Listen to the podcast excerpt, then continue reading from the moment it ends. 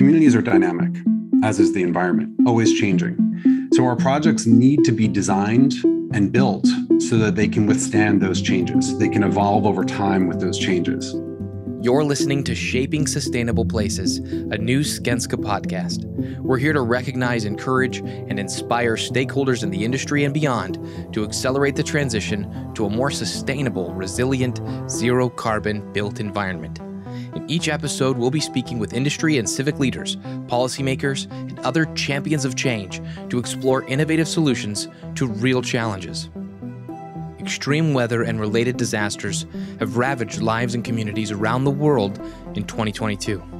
The human and financial costs are mounting as such events become more common and more devastating. How are cities and towns adapting to protect their residents and mitigate the coming effects of a warming planet? In the coming decades, building resilience at the city level will be an essential urban policy and a wise economic strategy. Today, our host Heather Clancy sits down with three industry leaders to discuss the importance of resiliency and what cities like Houston, Texas, or Los Angeles, California are doing to reduce their vulnerability to disaster and embrace innovative solutions. What is resilience? To help pin down this very abstract term, Heather sits down with Sabrina Bornstein, formerly the Deputy Chief Resilience Officer with the City of Los Angeles, where she helped draft and implement the city's first resilience strategy.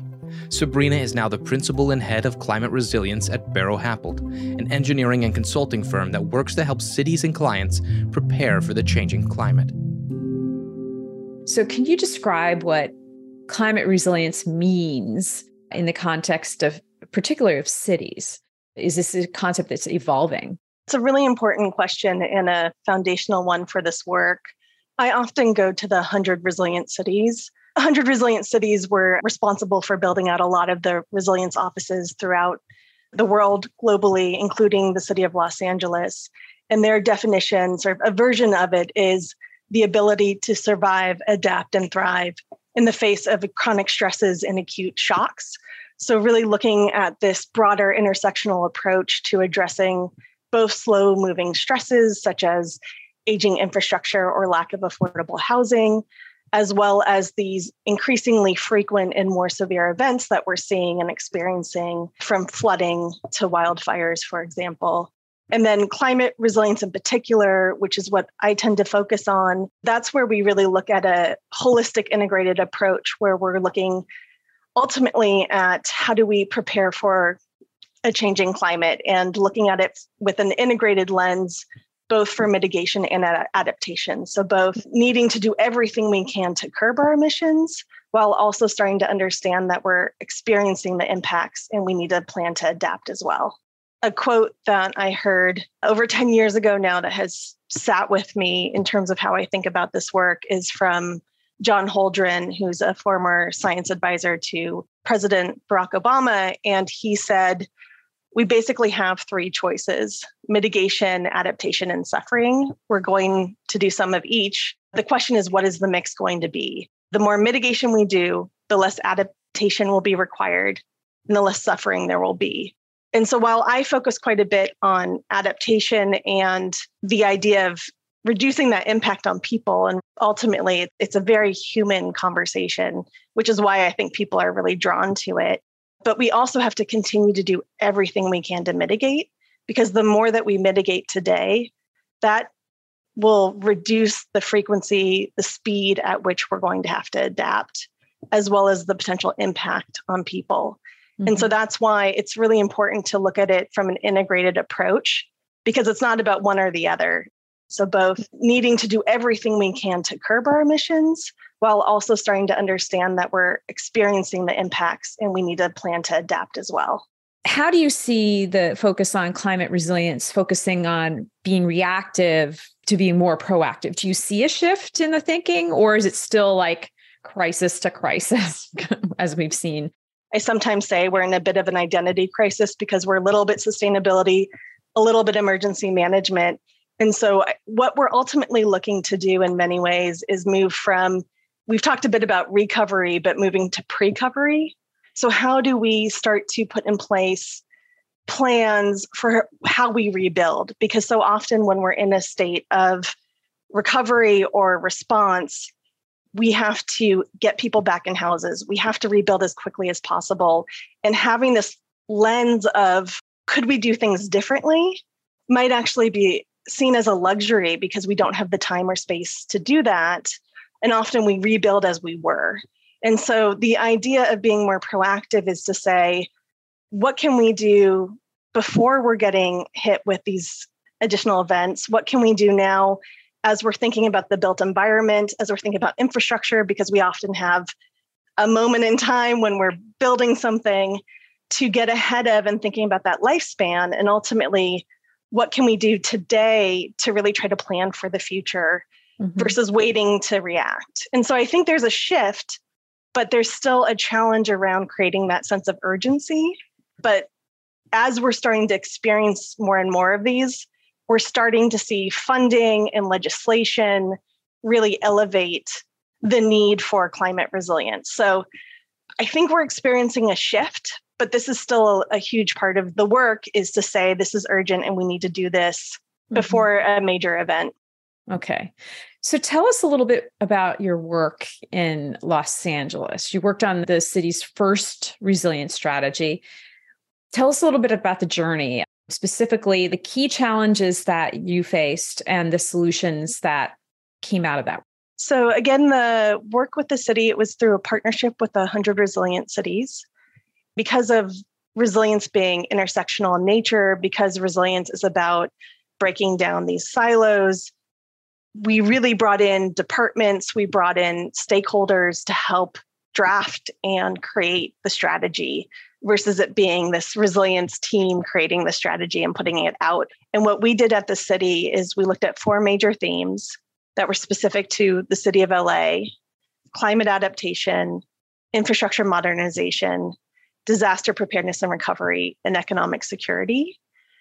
But to break down the, the silos and have it be cross cutting, we organized the strategy by scale so we looked at it from the individual and business level to the neighborhood level, city level, regional level partnerships.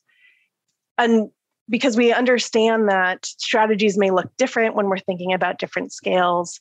And also, especially on the neighborhood level, LA is quite a large city. Different neighborhoods are going to be having different resilience approaches, concerns, shocks, and stresses. So that was how we created this I think, pretty nimble approach to resilience strategy. Part of the challenge is just the sheer length and magnitude and scale and scope of what we're trying to do. And so we broke it down into looking at what are some of the more pressing goals and targets that we can really strive for in the short term. Things like cooling strategies and implementation for different cooling pilots in different neighborhoods, resilience hubs. I think that's been a really big topic for a lot of communities and cities.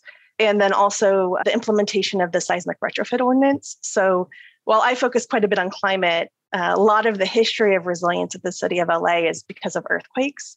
And so part of the resilience office work was also around helping to implement and support the seismic retrofit ordinance that has been in place for a few years now.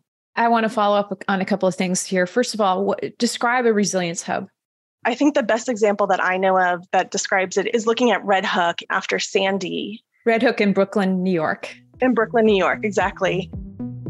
In the month of October 2012, the largest Atlantic hurricane on record swept across eight countries from the Caribbean to Canada. Known as Hurricane Sandy, this Type 3 tropical cyclone caused a massive amount of damage off the coast of the northeastern United States. In New York City alone, 44 lives were lost and thousands more found themselves displaced. In the wake of this disaster, a team of organizations and residents of the Red Hook neighborhood in Brooklyn came together to develop the Red Hook Hub. The Hub is a public communication system utilizing physical and digital community bulletin boards to collect and display information relevant to the community needs during both crisis and non crisis conditions. Post Sandy or during the event, it became really a model and a conversation that a lot of people have been looking at in terms of can we help support and invest in community based organizations or different locations that have relationships and serve community members every day? And then can be a place to go during an event where they have both the physical and social connections to help people connect and have a source of communication, to charge phones, to have some electricity access, that it be a place that is accessible during an event. And so it's been this concept that has really been growing over the last few years in terms of a lot of communities trying to understand how to support that. It's very clear that these climate resilience plans themselves need to be able to adapt because we don't know what's happening. I mean, we can project and we have all these scenarios, and we are using data to help us extrapolate what could happen in the future and what's likely to happen in the future. So, how does climate resilience plan and the planners, how do they need to account for that? Uncertainty, the fact that we need to think about the future. Are we thinking 10 years into the future? Are we thinking 50 years into the future? And how do you make sure that you're leaving that room to be able to evolve and adapt for that long term scenario? So, when we think about planning for uncertainty and look at climate projections and climate data, we typically look at different scenarios because we don't know for certain. And also, action we take today can change what the future looks like. So, it's important to show the future is not set, but there are different scenarios for us to understand what are the different magnitudes or potentials that we should be considering when thinking about the future. So, that means that we often look at different emission scenarios. So, thinking through if we continue to have higher emissions, what is that trajectory? If we're able to mitigate, it's a little bit flatter. And then we also look at mid century and end of century typically. And so, mid century, we're not seeing as big of a divide from the emissions perspective. That really hits us more as we get to end of century. But mid century is where we often focus when we're thinking about planning horizons and thinking about 10, 20, 30 years out. So that's thinking a little bit more immediate, where there may be a little bit more certainty around what's to come. But then it's also important, we often still look at that longer term horizon because not all planning efforts happen within the next few decades, especially when it comes to infrastructure, as well as understanding certain risks, for example, coastal hazards and sea level rise a lot of those impacts will get quite a bit bigger as you get towards the end of century. And so we want to make sure that we have different ways of looking at different planning horizons and different systems based on what is the lifespan of that planning process, what is the lifespan of that system, what is the lifespan of the building. And that can help inform the types of scenarios that you might look at. How would you recommend or advise a individual in charge of climate resilience to start thinking about this and where would they start? That's where I think the first step is to understand the magnitude and scope of the challenge at hand and what are the impacts. And so that way you could take something that can feel very daunting and very conceptual and make it more tangible and real and something where you can start saying, okay, so we know flooding is a real concern. Let's look at how it's been impacting our community in the past, or let's look at how it's been impacting our portfolio buildings. Where are we seeing concerns? What are some of the impacts? What are the costs? How is it impacting the people in the buildings, the community around the buildings? And then how do we start to plan for that? And what are the different solutions and approaches to address these impacts and these concerns. There's a lot of information we can learn from the past. So while I say plan for the future, we can still learn quite a bit from the past and sort of current experiences to help inform what to do next. Looking to the past to know what's on the horizon is all part of building and rebuilding climate resilient cities. Next, Heather sits down with Christopher Westley, Senior Vice President and Head of Strategic Services at the Skanska USA Commercial Department. His department creates value at the project level with the benefit of having subject matter expertise in marketing, communications, sustainability, and innovation. Heather and Christopher discuss the perspective of community stakeholders in terms of resilience and the industry, healthy places and communities, partnerships and collaboration, and the challenges of building for resilience. Why is it important to those communities? And let's start with them. First, I think it's important to the community we develop because we have to be mindful of the changing challenges that we face from climate, from different needs within the society, from sustainability measures, so from legislation that gets passed to help get us to a healthier planet. So the projects play into that. I think also resiliency for us is working with the community. And so what I mean by that is communities are dynamic as is the environment, always changing. So our projects need to be designed and built so that they can withstand those changes. They can evolve over time with those changes. We work with the community to address their needs. We're coming in with a new project. We know what we're trying to develop, but what we don't know is what's going on in the community. And we try to find that out by working with them, with engaging the stakeholders to talk about how we address the needs of the community within the project we're developing and that's within the building as well as around it. How is the perspective of these stakeholders changing with respect to resiliency and especially climate resilience? What are these stakeholders telling you and your teams about the need for this? How interested are they in this at this time? It depends on the stakeholder. I think as a society, everybody's becoming more aware of resiliency and what that means in the built environment. So I think the more people are aware of that, they start to think of it certainly in certain ways we are driving that conversation as a need and oftentimes the cities within which we develop are driving that so we are trying to anticipate where they're going so there's different climate legislation or legislation tied back to climate that we know is coming but also it's the way to build a resilient building so in plain terms what does that mean it's looking at lower carbon emissions from the built environment and how do we mitigate against that? It's trying to anticipate for future climate events, flooding in some of our buildings. And by thinking about those things, it addresses the community need as well. Those things are going on in the community, they're going on around the project. So it's our job to make sure that we address what we can in how we design the building. So, one of your firm's focuses is on quote healthy resilient places for all end quote and that means healthy inclusive and climate resilient urban spaces long-term community needs can you talk about some examples of how Skanska is working on these priorities so when we talk about the development of a project we have to do a lot of studies when we first look at the acquisition or the land that we're purchasing we use different tools to do that one of which is called jupiter so Jupiter measures or assesses the risk of a certain development, environmental risks being one of them. To land it, we use this at one of our projects in Houston called 1550 on the Green. In doing this assessment, we realized that there was a flood risk. So the way the team mitigated against that was to plan a project that was elevated as high as it could be from the ground floor plane. So we looked at it, we studied it, and the finished floor elevation, or FFE, was raised ever so slightly to address for future potential for flooding. So we do that very early on, include that in the design and working with the design team.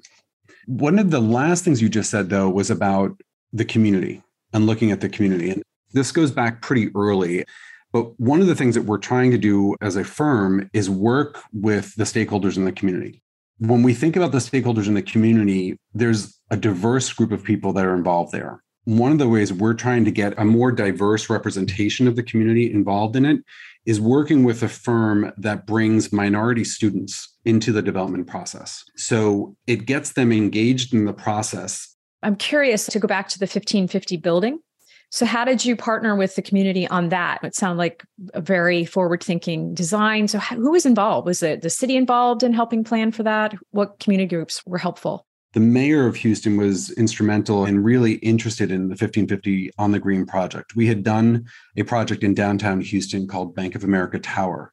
So, this is our next project. And this project is unique in that it sits facing the green, Discovery Green in downtown Houston. So we really worked with our designers and the team, tried to incorporate a lot of that green space into the building. So not only opening onto that, but providing a lot of outdoor spaces within the building so that you could bring the outside in, which we try to do at a lot of our projects. But for Houston specifically, that was one of the really important aspects of it. Houston is also unique in that it has district cooling, which we tie into, which is one of the sustainable measures that we use and that we take advantage of. And we did at Bank of America Tower. The other thing we did introduce there is the bipolar ionization and air filtration within the building. We've all been through the pandemic, and that has become certainly something that we've seen in all of our projects. Healthy air quality has been more of a focus. And I think we've always looked to incorporate that into our projects. But now that what we've all been through has kind of made everybody start thinking about it. So it's become more of something that people are looking for or asking for. You mentioned the mayor of Houston and the interest that that city had in climate resilience. How can a firm like yourself, or how does Skanska approach other cities? How important is it that mayors be included in this dialogue? Mayors, not just mayors, but the entire municipal government, if you will.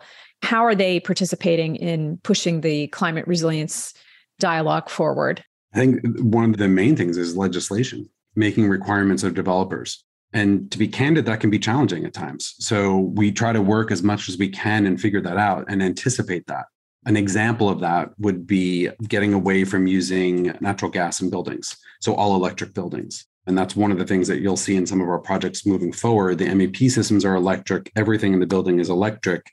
That's anticipating what the cities will put out as legislation coming up. So remaining close with them and I think that's a two way dialogue that's informing them also of what's going on in the development world and how things are getting done and what's possible and where we're moving things, but also understanding the challenges that they're trying to address. I think in every city that we develop, we try to have that dialogue with other developers as well to make sure that we're all moving in the same direction that's responsible and achievable.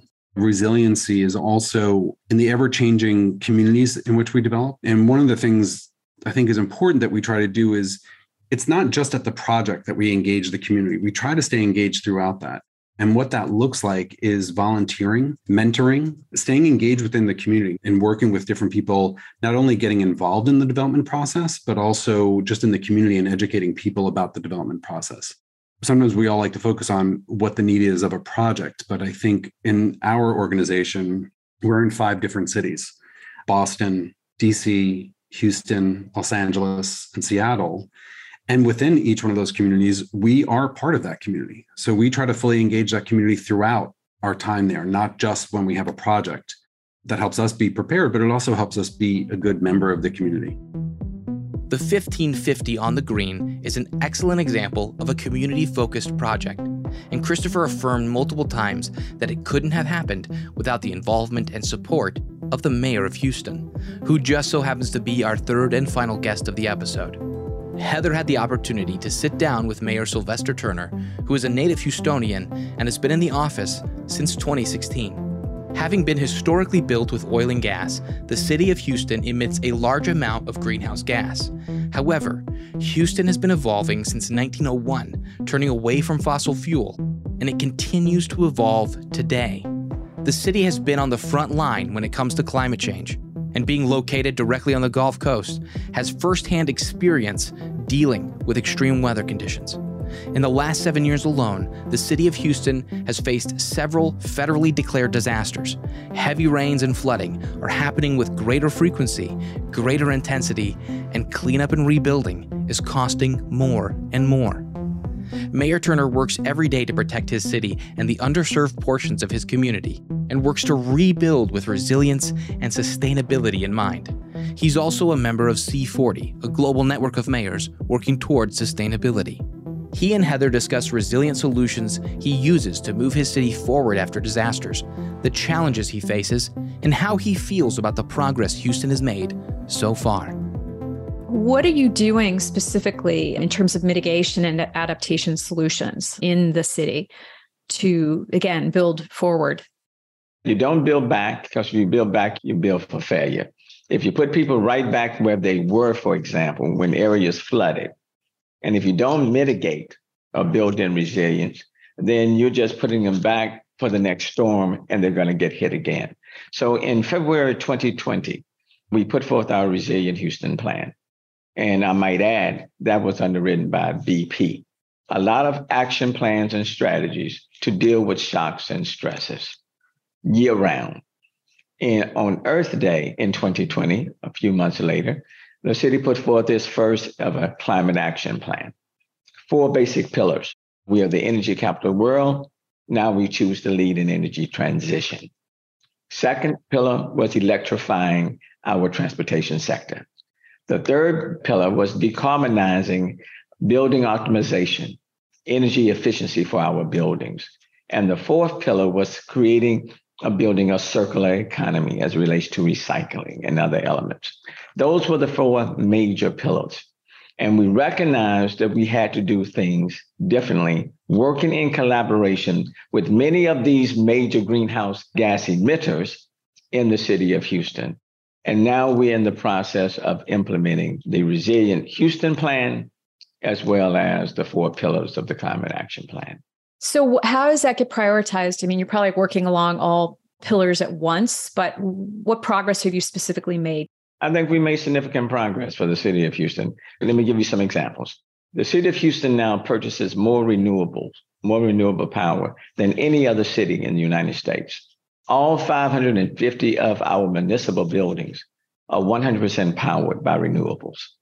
That's a major shift, and not too many cities can say that. A part of the energy transition was working with entities like Greentown Labs that expanded from the East Coast to Houston and their plan was to build 52.0 energy companies by 2025. They are way ahead of schedule. They are now at 64, 66, and we're still in 2022. Across the street from Greentown Labs is the ION, heavily focused on innovation. Those two working together are making a huge difference. A part of the plan is to plant 4.6 million trees by 2030 two trees for every Houstonian that lives in our city. And we're moving forward on that front. With respect to landfills, in one of our low income communities on South Side, uh, landfill opened in 1930s, closed in 1970, left 240 contaminated acres. As of the first quarter in 2024, if not sooner, we are reimagining that space and we are building the largest urban solar farm in the United States.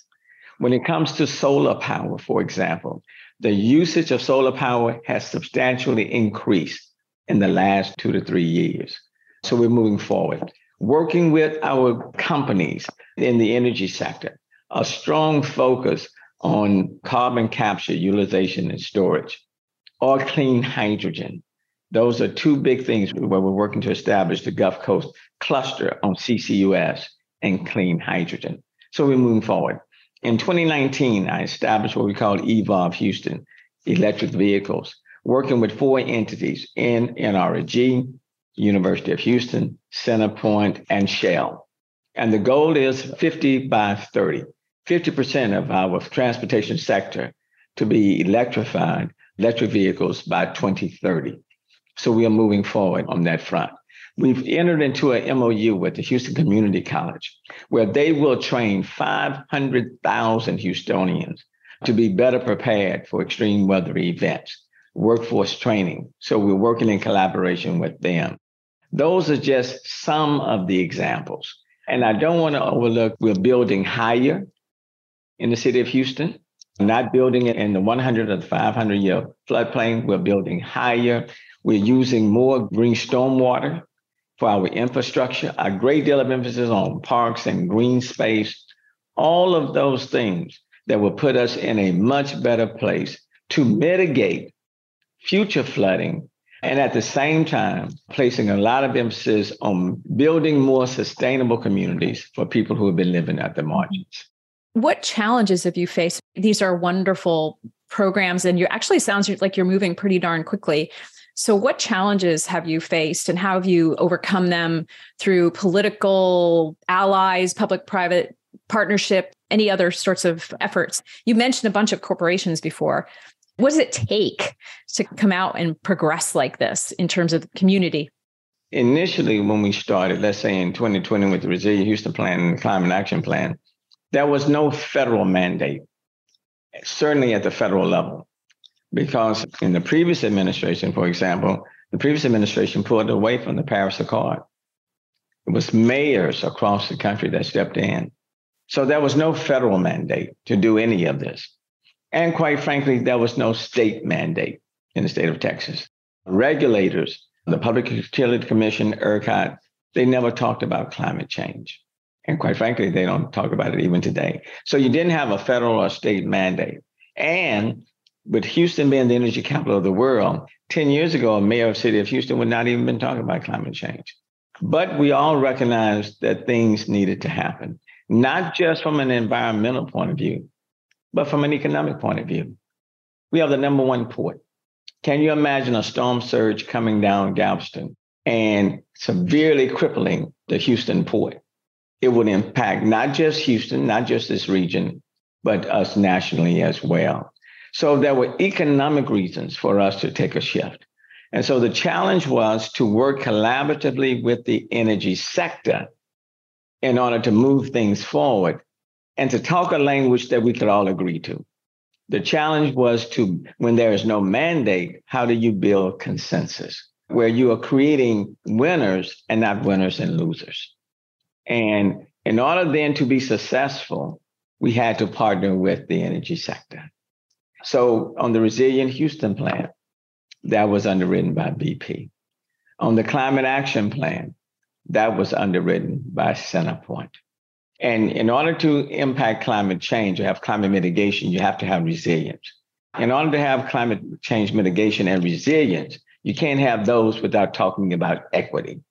So everybody needs to be at the table. All voices need to be heard. And then therefore you can come up with a situation with plans and strategies that are win-win and not plans and strategies that create winners and losers. Can you tell us a little bit more about the I think it's called Sunnyside, the community solar. Yes, Sunnyside. How is that creating jobs? How is that creating economic opportunity in a place where there wasn't necessarily the same playing field as before? Well, and again, being a, a native Houstonian, I grew up on the north side, and the Sunnyside landfill is on the south side, but very familiar with the area. And that landfill opened in the 1930s, 240 acres. It closed in the 1970s under protest because people said, look, this is holding down our community. Well, when they closed in the 1970s, it left 240 contaminated acres and nobody has stepped in to, to clean it up. That's a big chunk of land in the middle of this community.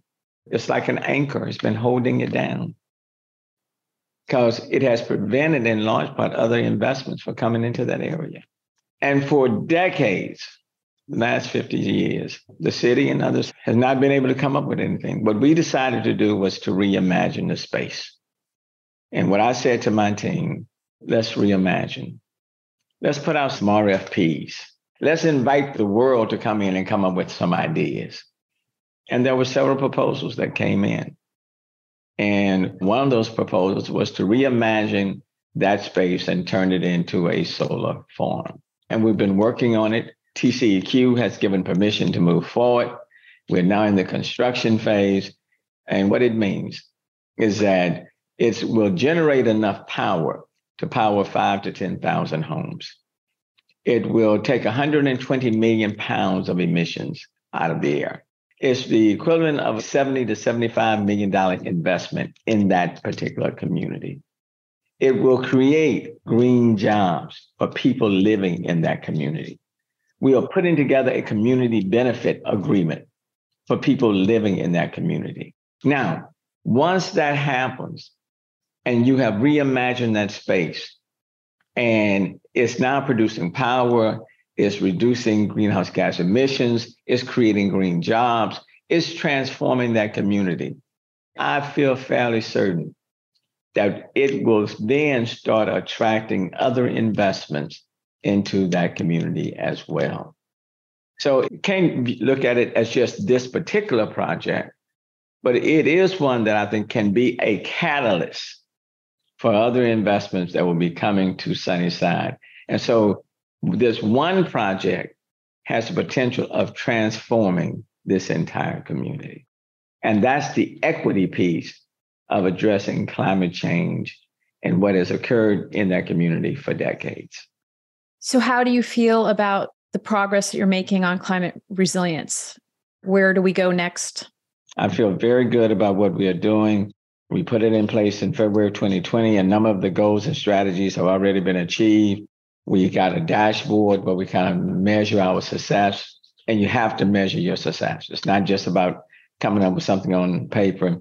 You really have to measure it. And we are scaling things up. We are constantly looking for partners, even in the private sector. So I feel real good about where we are and where we're heading. And based on the examples that I've mentioned to you during the course of our conversation, you can see that we're checking off the box on a number of these projects. But in terms of your question, how do I feel about where we are in the city of Houston? I'm ecstatic to be the energy capital of the world. Who would have thought that we would be purchasing more renewables than any other city? Who would have thought that 100% of our municipal buildings would be run on renewable power? Who would have thought that even the energy sector now would be working hand in hand with city leadership and building hubs and CCUS and clean hydrogen, Greentown labs in the city of Houston focused on clean tech, climate tech. Who would have thought? But the reality is, to the extent we are making significant progress in this city, it does not just benefit Houston, but because we have so many greenhouse gas emitters right here in the city of Houston, the ramifications will be felt globally. If it happens in the city of Houston, everybody benefits. Because if it can occur in the energy capital of the world, why can't it happen someplace else? And that's what I'm most excited about. Houston gives us an excellent example of how to shift the focus away from fossil fuels and towards sustainable resilience. In a place where you would least expect it, it's clear that all our guests in today's episode value equity and agree how important it is to involve the community and to collaborate across private and public sector lines. Everyone needs to have a voice in the discussion around creating sustainable and resilient cities. Because when we work together, anything is possible. We hope you enjoyed this episode of Shaping Sustainable Places, and a special thank you to our guests, Sabrina Bornstein, Christopher Westley, and Mayor Sylvester Turner. Head to the show notes to learn more about the importance of climate resilience in cities and for links to any resources mentioned in today's show. If you enjoyed listening, be sure to subscribe and leave us a five star review. And join us every episode as we continue to explore shaping sustainable places. This podcast is brought to you by Skanska we are a world leading project development and construction group using knowledge and foresight to shape the way we live. Go to skanska.com to learn more. That's S-K-A-N-S-K-A, K A.com.